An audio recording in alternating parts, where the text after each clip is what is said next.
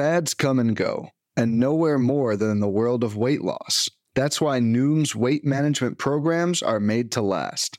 Noom uses science and personalization to help you manage your weight for the long term.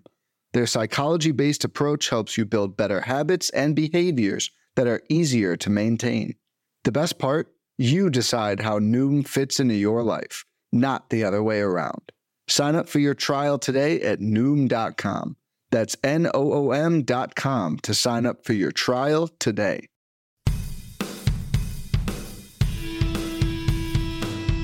How's it going? And welcome to episode 91 of On the Wire, proud member of the Pitcher List Podcast Network. Follow the pod on the Twitter at On the Wire Pod. If you're listening on a platform that allows ratings and reviews, of course, please take a second to let us know what you think. I am Adam Howe. You can follow me on the Twitter at 80grade. That's all spelled out. And once again, joined by Kevin Hasting, who should be followed on the Twitter at Hasting Kevin. And we're going back to back here, Kevin. Can't get enough of this. And there's honestly, it's just there's too much going on as we recorded. We're recording today on Thursday. Not sure when this is going to go out. We might put this out over the weekend. It might be a little bit earlier, depending on how much news breaks and makes what we have to talk about out of date once again. But good to have you back.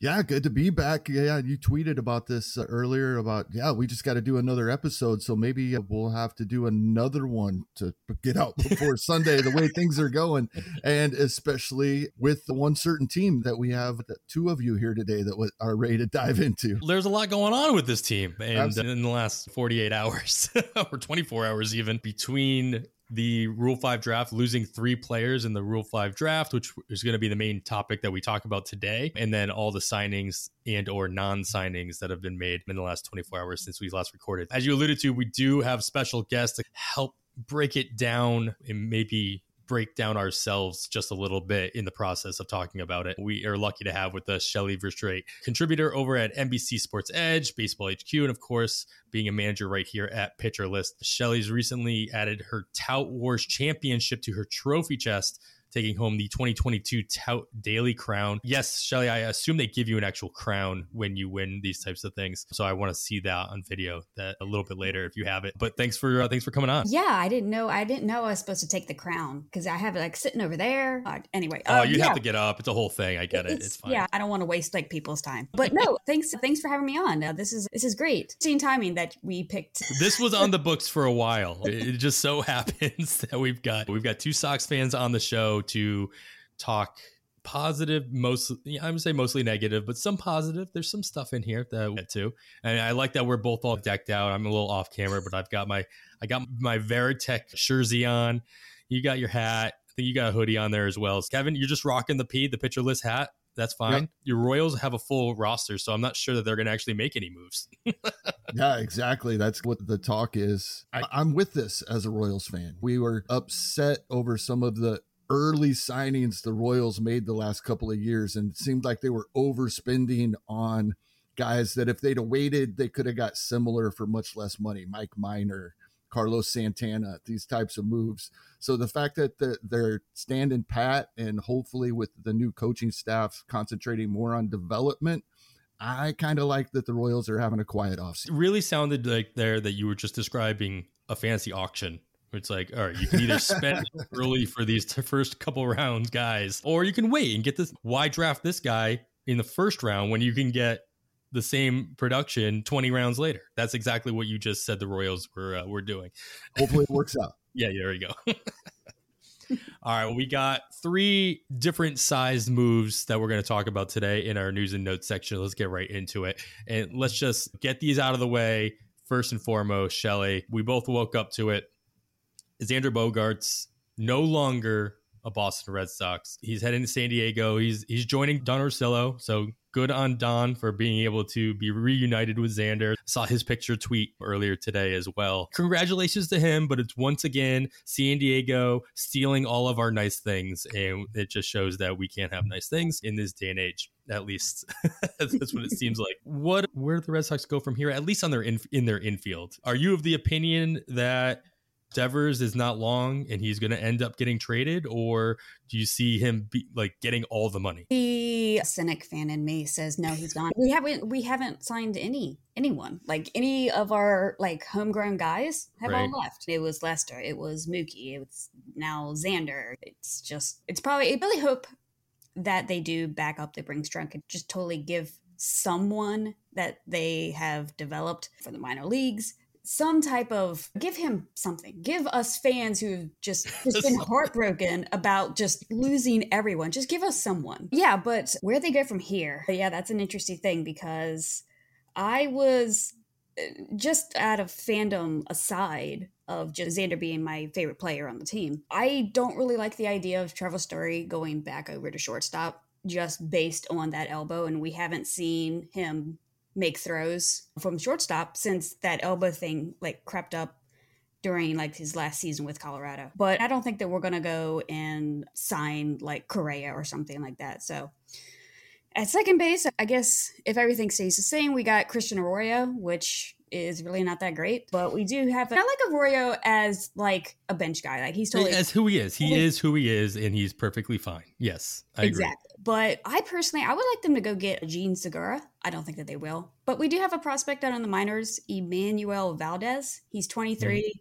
He came over from Houston in the Christian Vasquez deal. He's a nice left-handed, probably like super util type bat, but he hit 296, 376, 542 with 28, 28 home runs last year through double A and triple A. So maybe we go that route. But so yeah. you've given up on Jeter Downs, I'm taking it.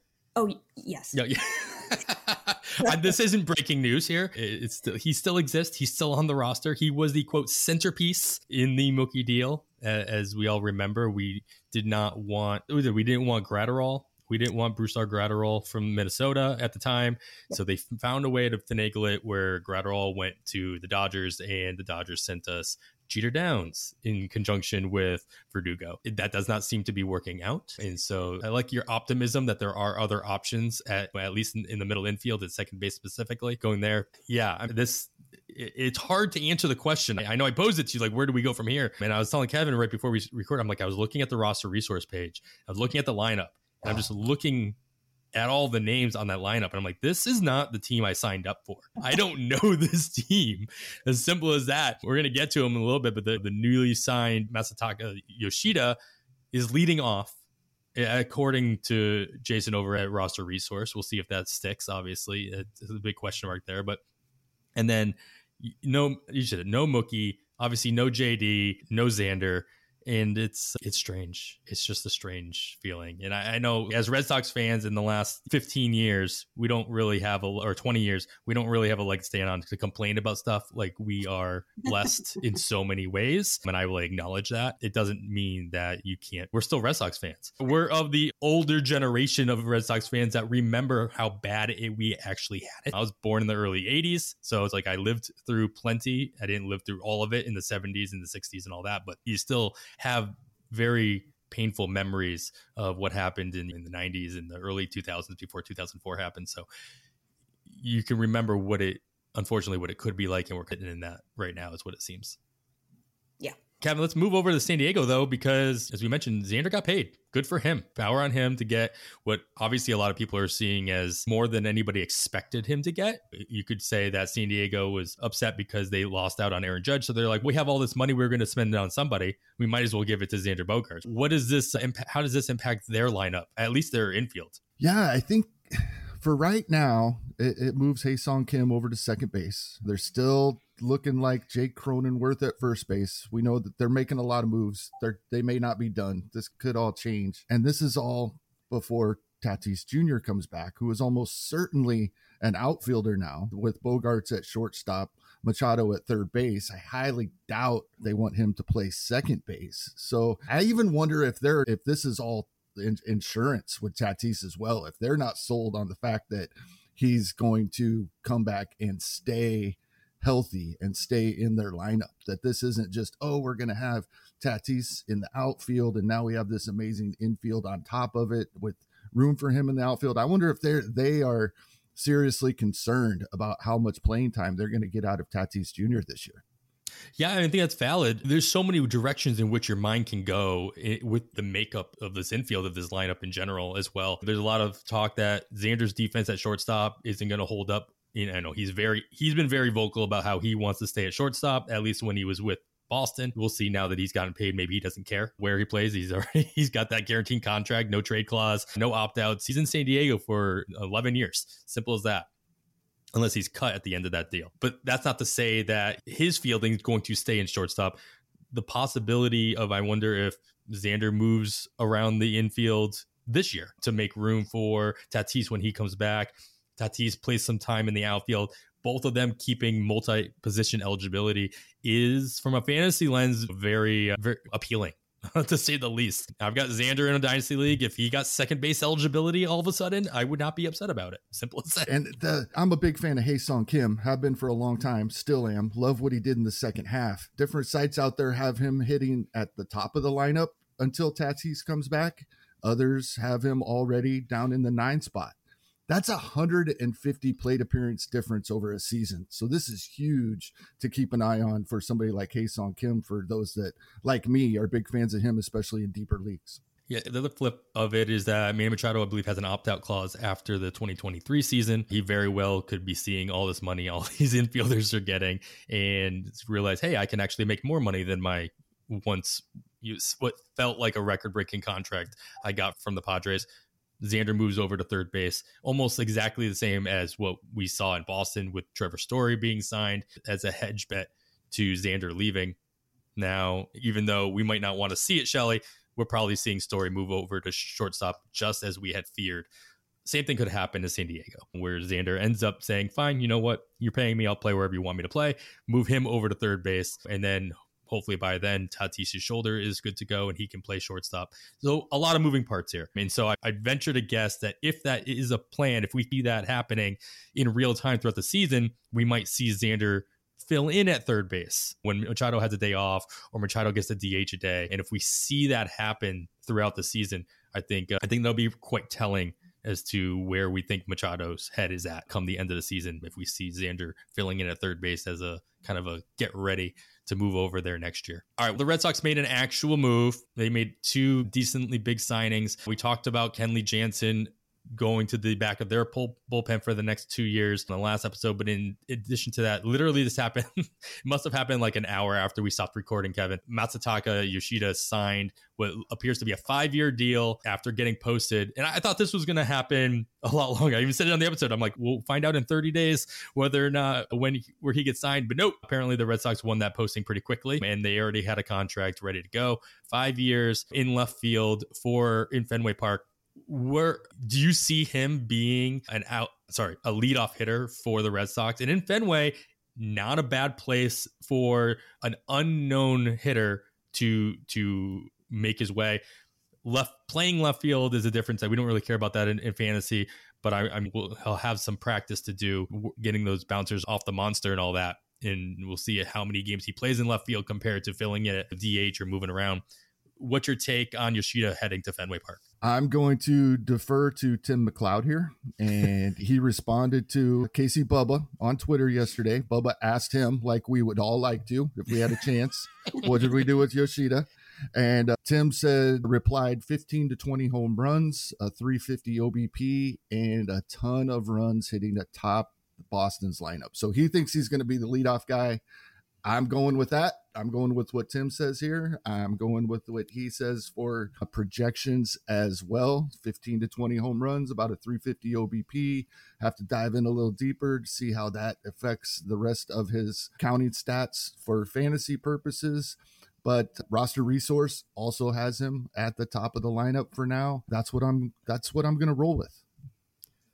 Yeah, that makes it makes sense. And if he's at the top of that lineup, I, it's still Fenway Park. It's still the Red Sox. No matter how much Shelly and I might be wallowing over here, it's still gonna he's still gonna have opportunity to produce those counting stats, especially in the runs category. Maybe not that power hitter that we saw. I don't know if you've seen the highlights of him in the Japan series walking off. I think it was Game Five. That was an amazing home run. You could watch it over and over again and never get tired of it. And I'm sure that'll be part of the highlight reel that the Red Sox trot out there to kind of hey, look who we did get. This is what we got. Don't cry too much. Uh, we got him.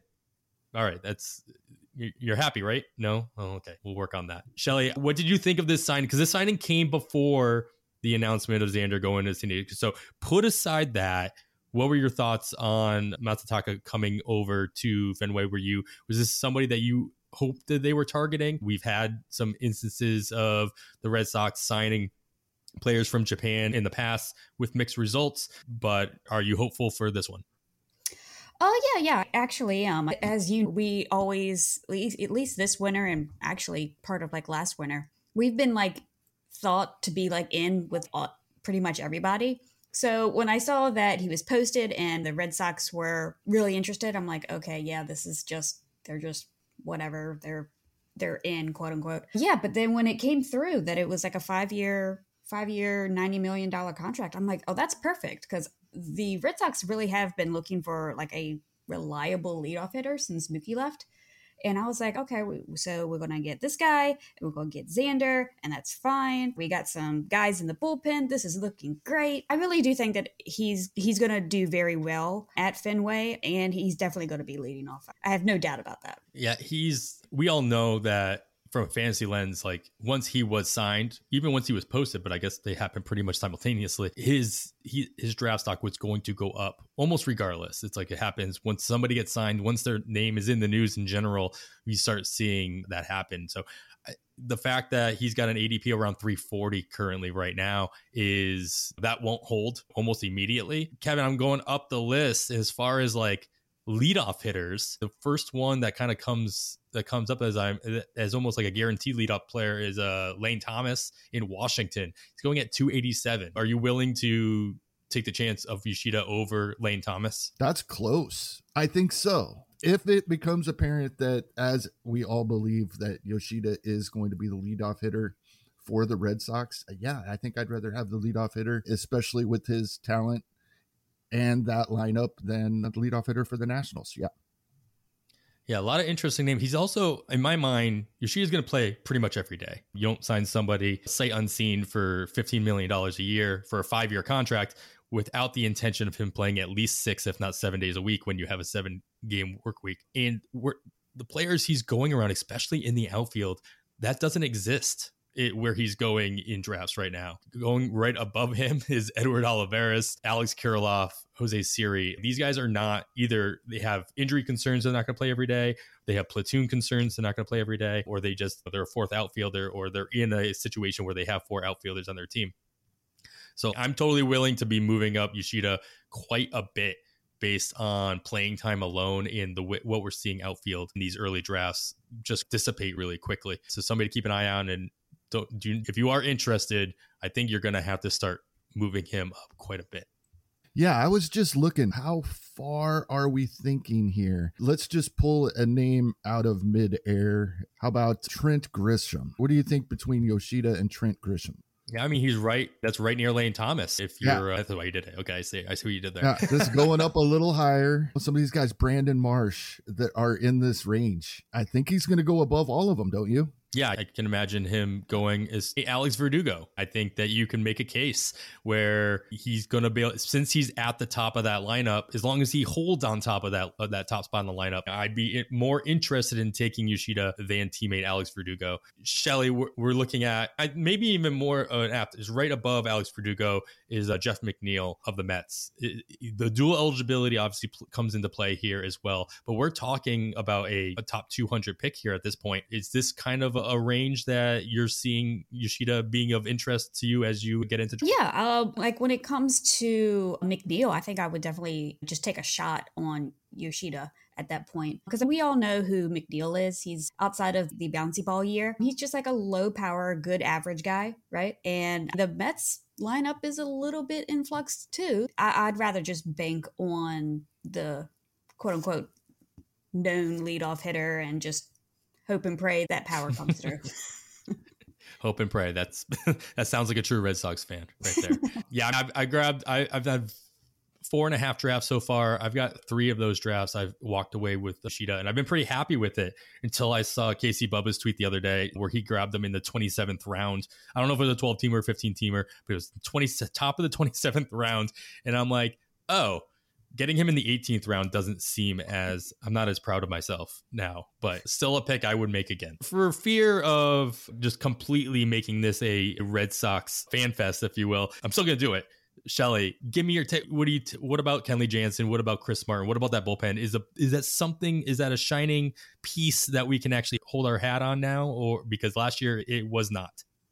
it was not at all. I was like re- really happy about the Chris Martin signing. It was again unexpected, but he pitched extremely well last year. 305 ERA, a 0.98 whip, 74 to 5 KDB ratio. It's between I think it was what the Cubs and the Dodgers. Yeah. Yeah, that's right. Um, yeah.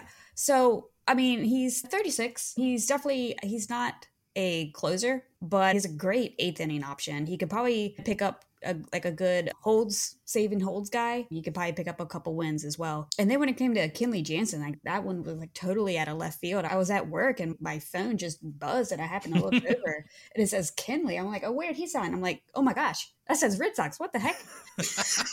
was, I was like totally dumbfounded. I'm like, okay, so we have really uh, two really good bullpen options um, Trustworthy, really. I know that Kenley's had his like Dodgers fans and Atlanta fans will say they had little mini heart attacks every time he was on the mound. I get yep. it. Yep. But he still ended up. He still produced. Exactly. Just don't watch your closers. Just don't watch. Yeah. Turn off the game after the eighth inning. exactly. But yeah, I think it's a really good fit for Boston. We won't have to deal with oh, Matt Barnes anymore. We don't have to worry about him being the closer. And with getting two bullpen options, maybe we can see Whitlock as a starter. I don't know. But yeah, it was uh, it's really going to help the Red Sox in the later innings. Yeah, the bullpen itself looks halfway decent now. I almost trust it. Well, yeah, wait until we get into games and actually see it working for me to actually feel that confident about it. But between the way what Schreiber did last year or toward the end of the year, if Houck can be that middle middle of the game, maybe multi inning slash even seventh inning guy that we can trust in that role. He looked really good in the short stint that he was closing out games before the team traveled to Toronto and then he had to stay home and then he never got really another chance to come back into the end of the games but still in those short stints, he looked great, and everybody everybody's been saying it all off season. How it should be the closer, he should be, and uh, at least now maybe he has a better chance of staying in the bullpen and just being just a blowaway guy. Yeah.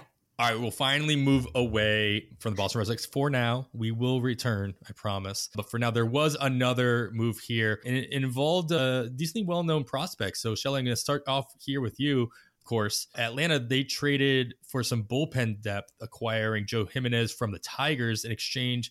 They sent prospect Justyn-Henry Malloy to Detroit. What can you tell us about Malloy? And am I seeing, I saw a lot of Atlanta fans on Twitter either perplexed or upset. Besides the fact that now their bullpen looks even a little bit better, they really were kind of fans of Malloy, our own Chris Clegg being one of them.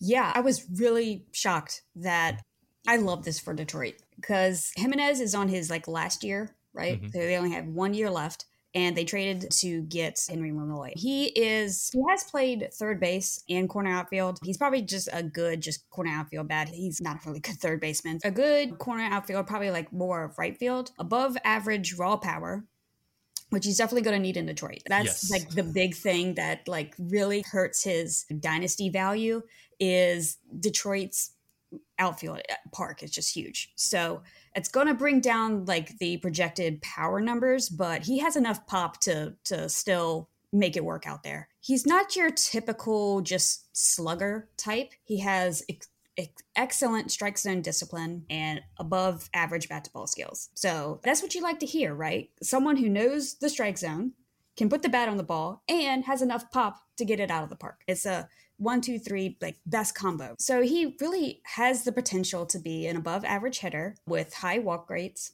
So he's going to be good in average leagues and he's going to be good in OBP leagues. And I think that he's probably going to be around the 15 to 20 home run just because he's in Detroit. But I really, I love this for the Tigers. Still surprised that Atlanta gave him up because I don't know. I did a draft in First Pitch Arizona where like with a bunch of like other like people and we had to it was a draft of just people who had not made like their just an all rookie draft and we're gonna it's like a draft and hold and we're gonna play it out And I had just I had actually picked Henry Malloy because I thought that he was going to get some at bats in Atlanta. I guess he's going to get at bats in Detroit now.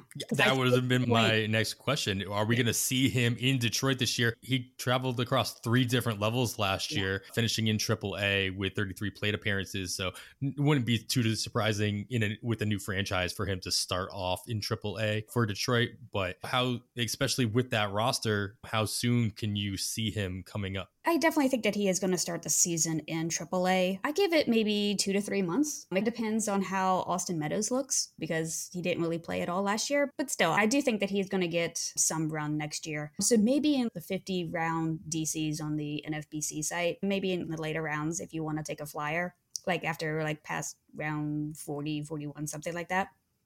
He's a good he's a good flyer to take if you're willing to do that. But yeah, I do think that he's going to get some time he has sixth round pick out of the uh, 2021 draft by Atlanta. Already moved up to AAA in his uh, first, actually, his first or second first full season of ball. I know he is Atlanta can be aggressive, so that it makes a, lot, a little bit more sense to see that. But we'll see how Detroit handles him moving forward. Detroit losing part of their bullpen, Kevin, with Joe Jimenez going to Atlanta in this part of this deal. I don't know. In, in my mind, does this sure up Gregory Soto as the closer as much as we want to make fun of the fact that Gregory Soto is not a good closer, but yet he still continues to have the job. Are you more or less confident drafting Soto as your closer in a draft because, in theory, the number one competition for the job might have just left? Yeah, I think that is the case in theory, but I don't think it really was much of a threat. I think we're in the same spot. Soto is the Tigers' closer unless they bring someone in. For a while last season, the Detroit bullpen as a whole was performing pretty well. I thought more guys than did would be moved at the trade deadline out of their bullpen. Didn't happen. A lot of these guys are still here, but their profiles look a lot like Gregory Soto's when you look at them, right? So it's all about opportunity in Detroit for our purposes. It's all about saves. We're not getting a lot. In fact, we're it might hurt some of our other categories here, but unless they bring somebody in, I I'm thinking of Gregory Soto the same way I was a couple days ago. He's probably the closer in Detroit and I don't want to use him in my leagues unless I have to. But if, as of right now, he's probably the guy getting the saves.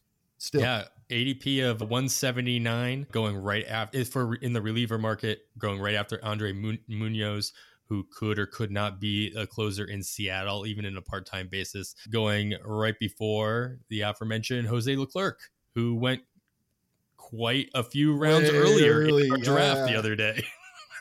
yes, Leclerc is moving up. I'm not the only one that likes the starting rotation that the Texas Rangers are putting together and thinking that they are willing to roll with him as the closer as the as we get more into this offseason. Yeah, he went a good 3 rounds above his minimum pick in the draft we were in last night. Yeah, this is going to be uh, he's moving up. Yeah, I think we find, we talked about this with there are relievers on the market that could find themselves in a situation where they could become the closer. But they're not slam dunks. They're not Kenleys. They're not Edwin Diaz. So I, I would venture to guess a lot of these guys we're talking about, like the Jose Leclercs, even the Gregory Sotos, that they were the closer unless they unless the team brought in a top tier guy that's going to be an obvious villain. I don't think Leclerc is in a situation where if the Rangers brought in Taylor Rogers or David Robertson, that Leclerc would necessarily lose that job. Gregory Soto, even Gregory Soto, Detroit's not doing that. If they're not going to re-sign Michael Fulmer, they're not going to bring in David. They might bring in David Robertson. That might be a good fit there. But they're not going to bring in Taylor Rogers, a lefty specialist who might dictate a much higher contract. So I think it's a lot safer to be targeting these types of closers. I haven't been targeting them for fear at this stage of draft season for fear that their roles were not really cemented. If I'm going to pay up for closers, which I typically do, I want to make sure that I have a guaranteed closer at this stage. But I think we've gotten past that. I think we've gotten past the point where these guys have they're only competing with players that are currently on their own teams. And the guys we're talking about, Gregory Soto, Jose Leclerc, aren't really competing with anybody. Leclerc maybe with Jonathan Hernandez, but really those guys are like the same guy. And the Rangers ended the season with Leclerc in that role. So there's not much to say that he won't be going right back into it to start the season, like you said. And you mentioned some of the other guys that are still available, but the guy we were worried about in all of those situations was Kenley Jansen. I think the the the fantasy players that had the biggest sigh of relief were those that were drafted Doval early in yep. the gladiator drafts. Even he was he had yeah. gone in second, early third, late second, early third round in some drafts. So when Jansen did sign somewhere else, big sigh of relief there. And I think in a lot of other situations, that's the one guy we were really worried about. If he comes in, he is taking over the job. Some of these other guys, I agree, may or may not put a dent into the save opportunities. All right, this is some good. There's some good moves that we missed out on our last episode, so I'm glad we were able to talk about them here. And now we're gonna let's get into kind of the main reason we had we brought Shelly in here. We had the Rule Five draft happen just just yesterday, as we're recording this on Thursday, finished up on Wednesday evening, and we'll, we're gonna talk a little bit about the results from that right after this quick break. When it comes to weight management, we tend to put our focus on what we eat but Noom's approach puts the focus on why we eat, and that's a game changer. Noom uses science and personalization so you can manage your weight for the long term. Their psychology based approach helps you build better habits and behaviors that are easier to maintain. And they help you understand the science behind your eating choices and why you have those cravings. Noom's personalized courses are easy to follow and will help grow your confidence with tools you can put into practice on day one. The best part? You decide how Noom fits into your life, not the other way around. And based on a sample of 4,272 Noomers, 98% say Noom helps change their habits and behaviors for good. Try Noom today and see the results for yourself. Sign up for your trial today at Noom.com. That's N O O M.com to sign up for your trial today. All right, we are back. Of course, you're listening to On the Wire. I am Adam Howe, joined by Kevin Hasting. We are lucky to be joined by Shelly Verougstraete to talk about the Rule 5 draft that happened, the Major League Baseball Rule 5 draft. There is a Major League component and a minor league component to this draft. Minor league component not as relevant, I think, to our discussion here, but we will touch on it by the end here. But Shelly, can you give our listeners who may not be fully aware of what the Rule 5 draft is, why it happens and why we, why as fan drafters we might be interested in what came out of it. Yeah, the, uh, the Rule Five draft is it's a really it's a really awesome thing if you think about it because it really disperses talent like throughout the entire league. So to be eligible for the Rule Five draft, you have to have be in the minors either four or five years with one team. It depends on if you're an international signee or if you were drafted. So it depends on age. So you need to be in a minor league system for four or five years, but you were not added to their respective team's 40 man roster. So the, the player pool for all of these teams can be quite large. Let's see. Let's see. Oh, the costs for making a pick. You can you make a pick and but they have to remain on your active 26 man major league roster the entire season. If they if they don't you can send them it sounds weird you can send them back to their other team their original team. We changed our minds. Go home. Yeah or you can there you can make a trade or whatever but yeah but and that's really a if a player if the team makes a trade though the, the, rules the rule 5 draft rule still applies to that player if i'm not mistaken. So we did see a couple trades already happen and we'll get right. to those in a second but like those players still have to be on their new team their new team's major league roster as well if i'm not mistaken. And I, I also understand that there's a cost to these picks not just you know into your roster but it costs the team $100,000 to just make the pick in general, which it gets paid to the team in which you're taking the player from. And then if you do want to sell them back, the team doesn't have to take them back if they don't want to, but they can. Right. And then they have to, then they get half their money back So it's like a weird return policy, like from the clearance rack at TJ Maxx or something like that.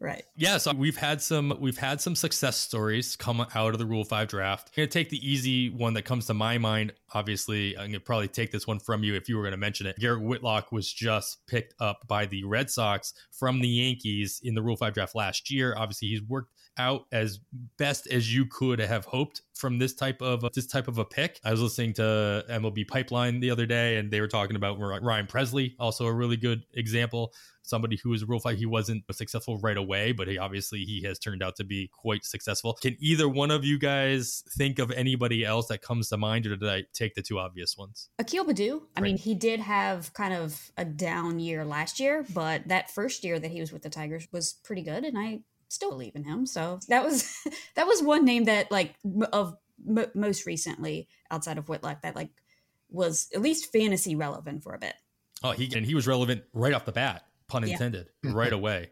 Kevin, anybody that comes to mind, whether it's for the Royals or for anybody else that you always think about when it comes to Rule 5?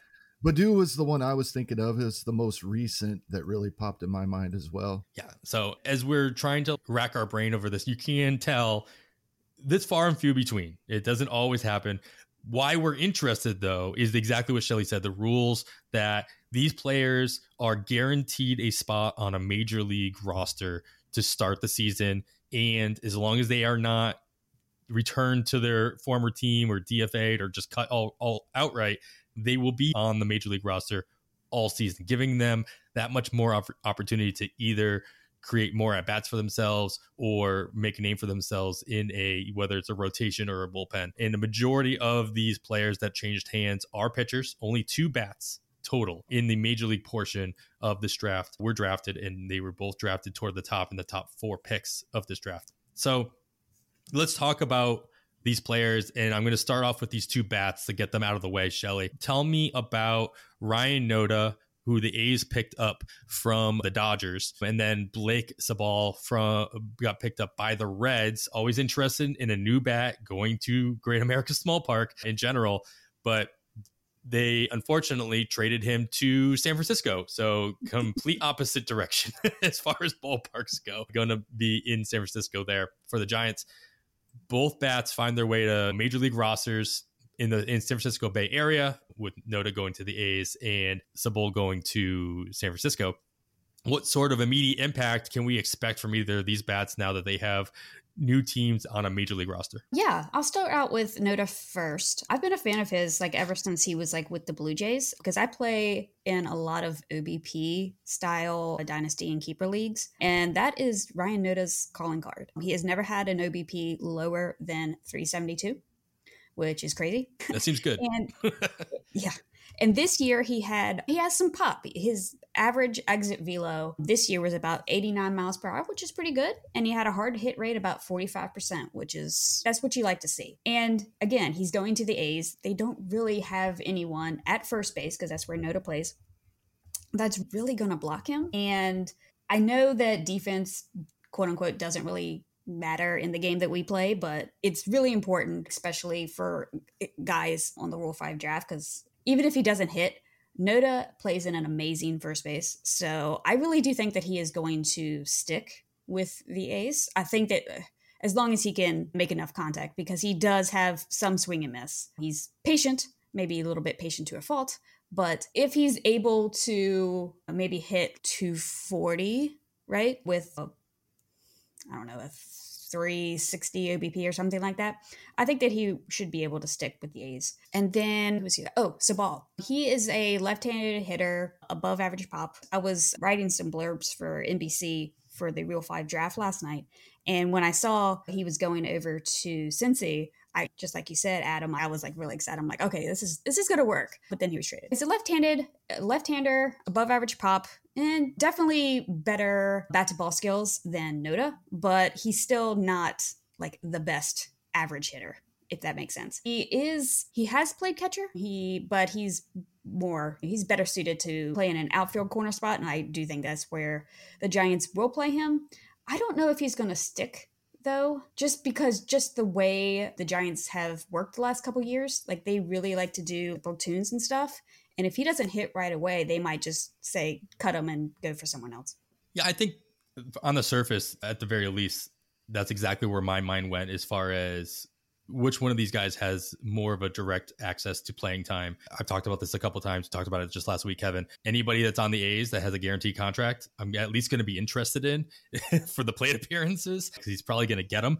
Knowing that these guys have guaranteed contracts, quote, I'll use guaranteed in quotes here, to be on a major league roster on opening day, how much does that impact how much, how readily you are to target these guys, especially in deeper leagues in these DCs that we've been drafting. No, bringing together what both you and Shelly are saying, it's really intriguing on certain teams. Like Oakland, this makes a lot more sense for Noda to me. Definitely going to keep an eye out here.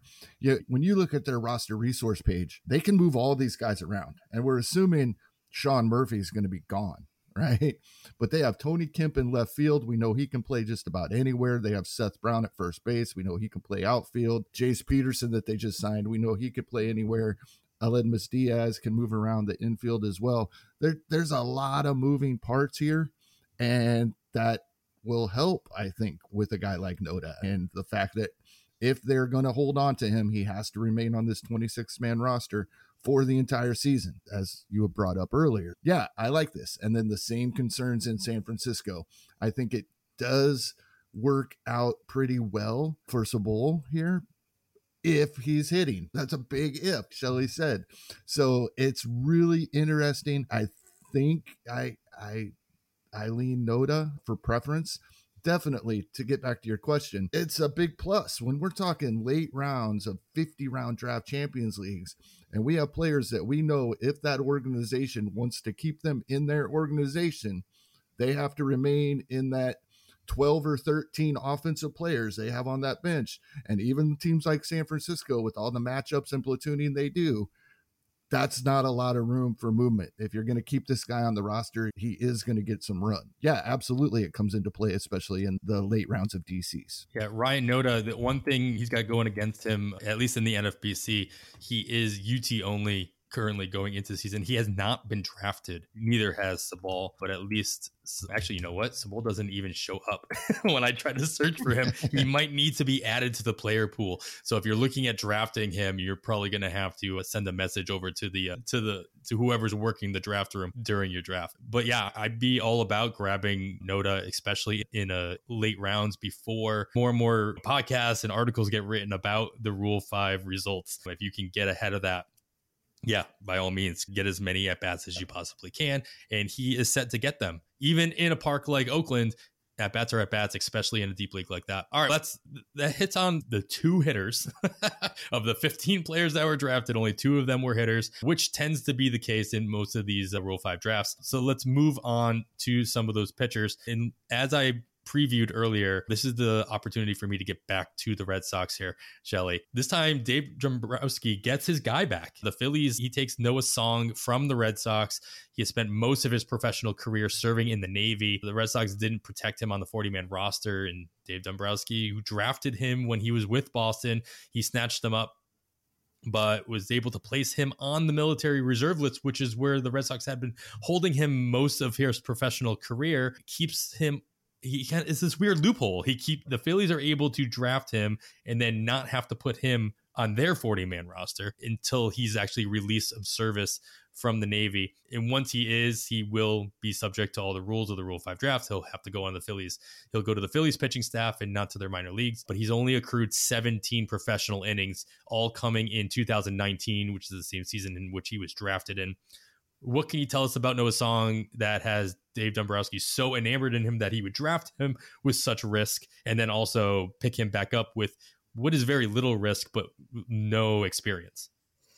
Yeah, I definitely did not have Noah Song being selected on my Rule 5 bingo card at all. this one, like, totally shocked me. But Noah Song, when he was pitching for Navy, I think it was uh, 2019, he was hitting like upper 90s like fastball is like really high in the zone, really fast, like 95, 96, striking everyone out, just looking just really good. And then he pitched for Team USA and he was getting up to like close to 100 miles an hour.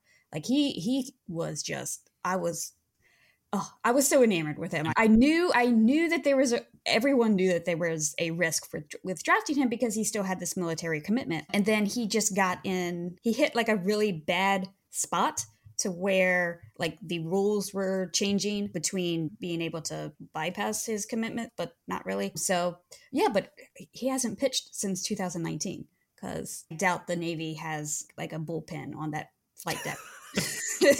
I, I oh, you'd be surprised. Yeah, you'd be surprised what guys find places. No fences. No I've fences. You can hit the yeah. ball real far. But yeah, I really I like the gamble. I mean, it was it's a really interesting gamble. I'm not surprised that the Red Sox didn't protect him because I don't think anyone thought that he was going to be selected. But if he does come back, I'm I definitely will be watching because I want to see if that stuff is still there. Because if you go on YouTube and just type in Noah Song 2019 All American Game or whatever, we'll see why.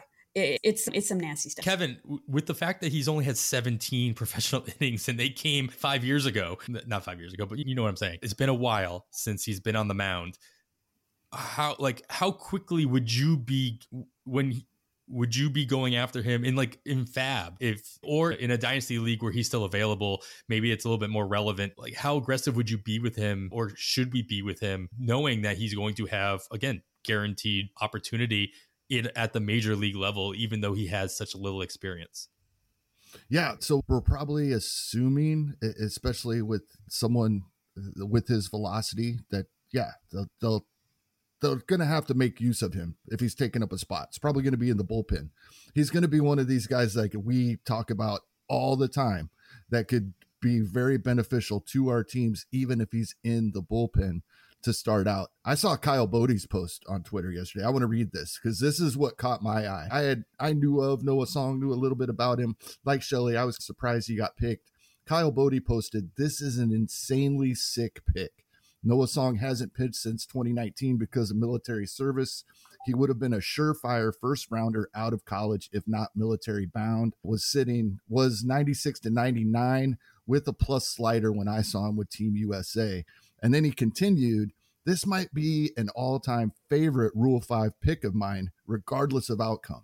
And he's just talking about him taking a shot on a insane talent like this, I, I this makes me want to buy in. This makes me I'm going to keep an eye on him late in deep league drafts.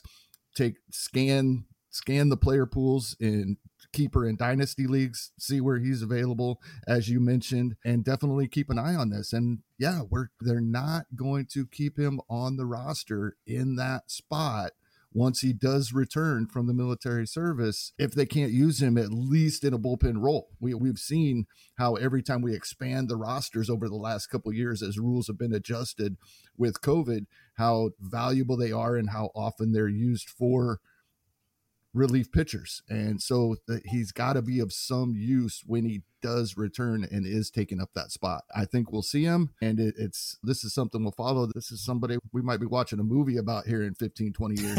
this is the, this is totally a Disney movie, Disney sports movie made in the making as we're as we're watching. I think it, of all the formats I play in, I think the most interested I'd be in song right as of this moment would probably be in like an my Ottoneu league where I have a, a, expanded roster, I have extra bench spots where I could hold on to him and see where they go, and it's more than likely in, in my auction that comes up later on in the off season that is only going to cost me a dollar. It's not going to be. It's mm-hmm. not going to put a dent in my wallet. This is a dollar day kind of dart that I would be willing to throw, knowing that if he does get out of that service with the Navy, he'll be on the major league roster. He's not a stash to an extent. He's not a minor league stash per se. He's more of a guy that's like on the bereavement leave for an extended period of time that was you have a feeling he's healthy, just doesn't have a lot of the experience since 2019 to back it up. Boston lost another pitcher, the very first pick in the draft, Thad Ward. He was picked up by the Nationals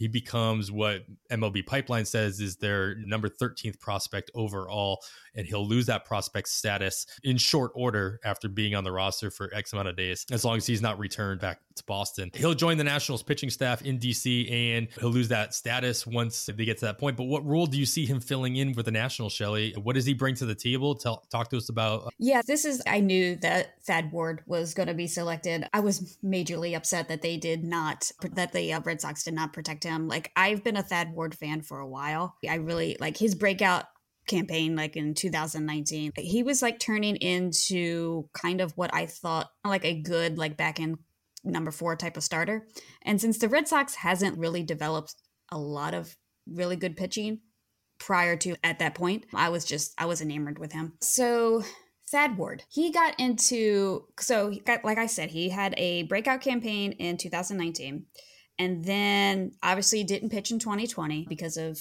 nobody the, pitched no minor leagues. And then he comes back in 2021. He's looking great. He's looking great. And then about halfway through the year, he has to undergo TJ. And then he didn't get back on the mound until very late this year. I think he threw maybe five, six innings before hitting off to Arizona to pitch in the Arizona Fall League. So because of the pandemic and then TJ, he hasn't really pitched too much over the past two years, which is probably why Boston decided not to keep him. But I'm like, I don't, I didn't understand it. It doesn't make any sense.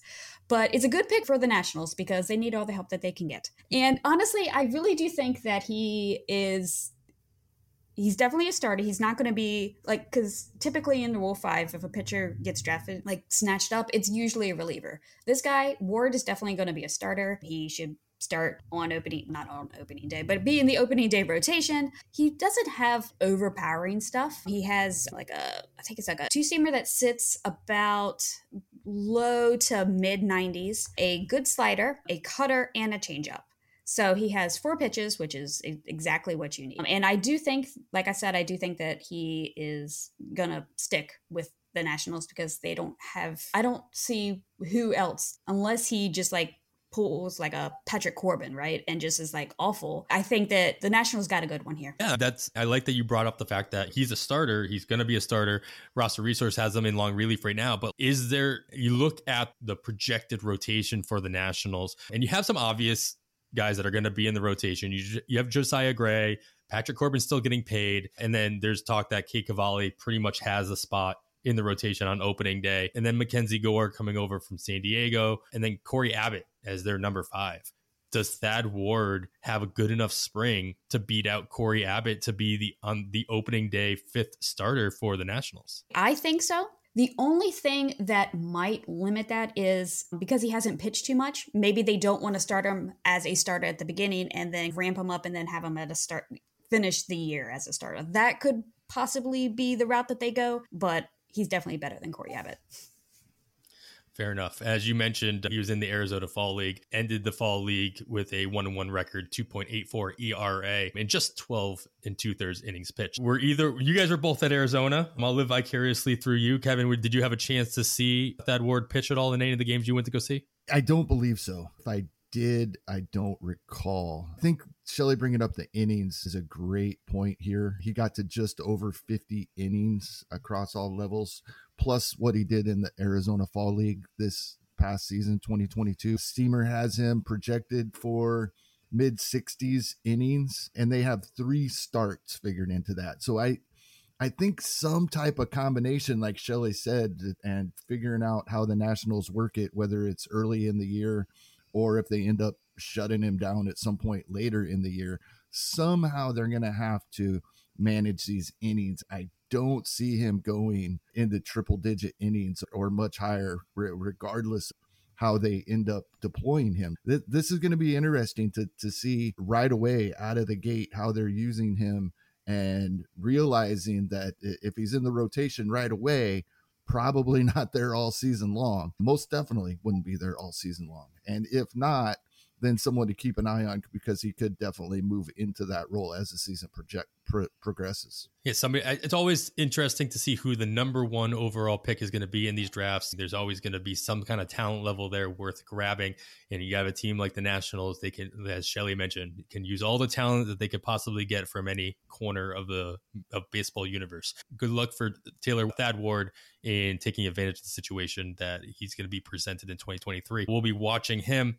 Shelly, is there any? I mean, it's at 15 players picked. We singled out two two hitters. We singled out two of the pitchers taken from the Red Sox. That leaves 11 more players. Of the 11 remaining, is there anybody of interest that's going into a situation where they could that you see them being relevant, especially from a fantasy perspective? There was one guy who I just like the team he came from and then the team that he went to or the team that he was traded to. It's Kevin Kelly. He was from the Guardians. He was picked up by the Rockies, but then traded to Tampa Bay. Oh, thank God. Exactly. exactly. And there was like this one snippet from Baseball America's like little write of him that I really just thought was interesting and then saw that he went to the Rays and the Rays can do really great things out of the bullpen. So they said there's one pitcher available in the Rule 5 draft that meets the following qualifiers. 50 or more 50 or more innings pitched, a strikeout rate of 29% or higher, a walk rate of 9% or lower, and a ground ball rate above 50%, and a FIP below three. And that's Kevin Kelly. I don't know what his role is going to be, but he's. I, I you never know. He's with Tampa now. Granted, is he's not pitching in Colorado. I'll give him that. but if you're trying to define roles of a Tampa Bay pitcher, then you know more power to you. yeah, exactly. So he might be relevant, but I don't know. Someone to just keep your eye on. I think it's safe to say that since he's with Tampa, though, he'll probably get, he'll probably get five, six saves. Like, exactly.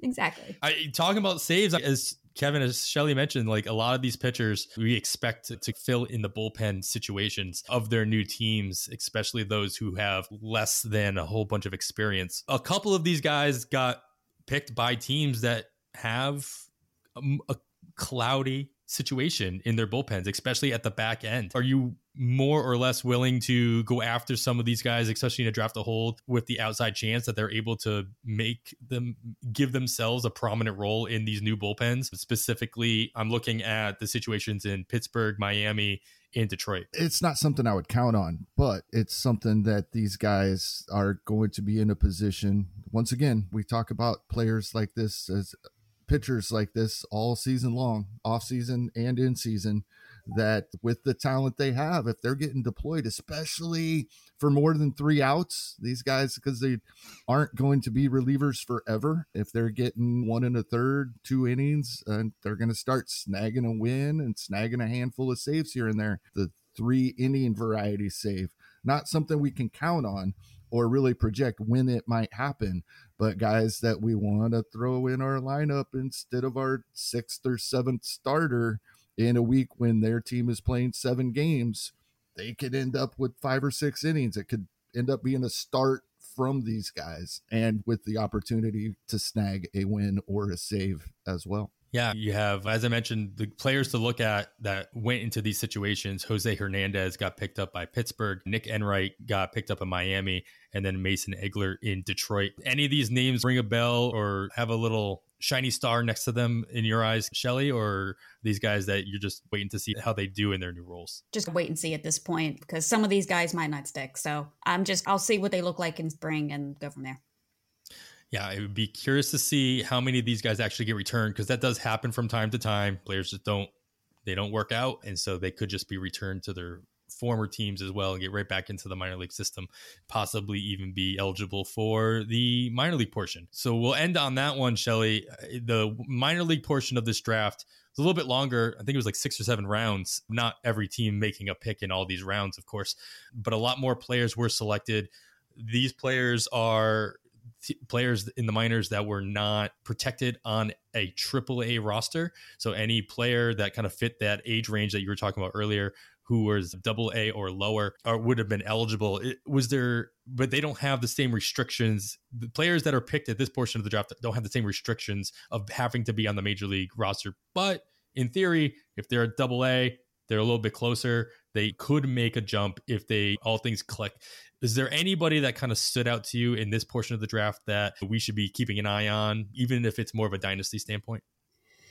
Yeah, looking through the list, like there was like two names that just stuck out to me. One was Jared Oliva. He used to play for the Pirates and he was picked up by the Angels. And I used to be a fan of his a couple years ago. Decent like speed option with a little bit of pop. Maybe if there's like some injuries or whatever over in LA, maybe he can see some time. It was just like, a, oh yeah, I remember that guy. And then Joshua Palacios, formerly of the Nats, went over to the Pirates. He had a pretty good season in the minors last year for the AAA affiliate for the he didn't fare as well when he got his cup of coffee. The Pirates are in a major rebuild, like they are going they have this carousel of guys that they're trying. So maybe we see Josh Palacios at some point. I wouldn't count on it being that great, but you never know. Yeah, I'm looking back through it. I went to an Indianapolis Indians games, a AAA affiliate for the for the Pirates, and I have it was on my birthday in September, and I have this distinct recollection of Oliva ha- hitting a inside the park home run, and I thought that was a beautiful thing to watch. And so I was really surprised to see him since I saw him at AAA that he yeah. wasn't even protected on his on the AAA roster in which he played on last year. Never mind, he made an appearance in the major league level as well, if I'm not mistaken. So that was a that was that's definitely a name that stood out to me as well from just a surprising standpoint that he was even eligible at that point. All right. It's always interesting to see this is as deep as it gets when we talk about deep league options. Hopefully, uh, the guys over in the deep will be uh, hitting on some of these players as well as their bread and butter. But be, beyond all that, Kevin, is there anything else that uh, is worth a kind of hitting home? We weren't able to get to that in the last episode. So I'm hoping you have some good nuggets of wisdom for everybody for this one. Yeah, this is especially for those in the on the wire listener leagues. This is exciting. NFBC has made some more changes to their fab page. Video being released today, Thursday, as we're recording. So hopefully everybody has had a chance to take a look at that. But we actually have a, a uh, fab league draft completed. We can go in and start experimenting, right? So that's where I'm at. I'm excited to get a look at that video. And then we're going to have a couple of these drafts have been completed probably by early next week. One of them already is. And we're some of the first ones to get to go play with this new toy from the NFBC. Huge advantage to to get these kind of things down to where you're very comfortable with them before the season starts. Yeah, I'm glad they were able to make this addition this early. Obviously, I think they're able to roll it out for the end of football season as well for those who dabble in that sort of thing. But for baseball, it is nice to know that we have the extra opportunity to dabble with it. As you mentioned, we'll have at least these two leagues you and I will to finagle with, and we'll have another draft going on in January. So if you are interested in joining one of those, we still have, I think, three or four openings in our January 5th draft. So make sure you are checking out the link on our pinned tweet to sign up for that. In, in addition to anything else you might be planning out, I think we have some openings in one of our March drafts as well. So we'll be looking forward to getting those underway as the off season goes on. And we want you in there. We'll have two drafts on January 5th, Kevin. We have had enough signups. We'll have two drafts in January, two in February we probably looks like we will have four drafts across the month of March. So a lot more leagues in our listener leagues this year compared to last year, and that's really exciting. And I want to go on record to make sure that you saw that I did not snipe you, Vinny Pasquantino, in our draft. I my finger was on the button. We're picking back to back in this draft. My finger was on the button. And I, I, couldn't do that to you, man. So I just want you to keep that in mind as this draft continues if, if something else comes up.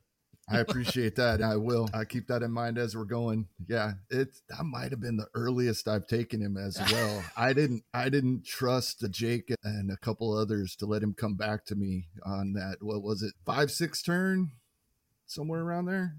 Yeah, I'm. I'm looking forward to just also comparing. I haven't looked through the full board from the first league, but I'm looking forward to seeing that episode that we do in I think mid January is when we have it scheduled, where we compare the first four leagues and the kind of the ADP that comes from drafting back in November, early November, and then mid January, and the kind of changes that we're going to see, especially in a 12 team FAAB league. There can definitely be a lot of mixing and matching in there. Shelly, hopefully we'll get you in one of these as well. You were in the leagues last year, so hopefully we can get you back in as well for one of the openings that we still have. But thanks for taking the time. And I'm sorry that it was surrounded. The reason we had you on to talk about the Rule 5, and then also, not to mention, the Red Sox lost three players in that draft, and we lost other things. And uh, I'm glad that you were here with me to talk through it. Yeah, yeah, this was a good therapy session. This was a great therapy session. yeah, but again, thanks for having me on. It was great timing. It was a Red Sox filled day yesterday.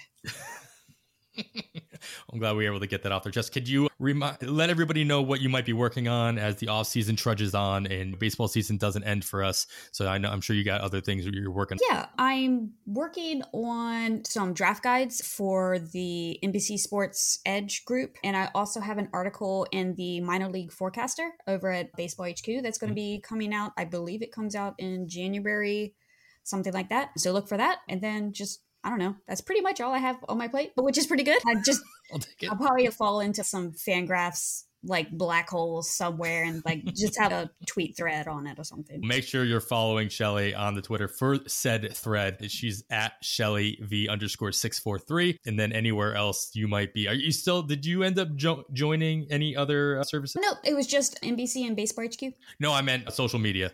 Did you end oh. up jumping on board anywhere else, or were you just too dumbfounded by the situation? I I looked at Mastodon and uh, I couldn't figure it out. So that's probably fair.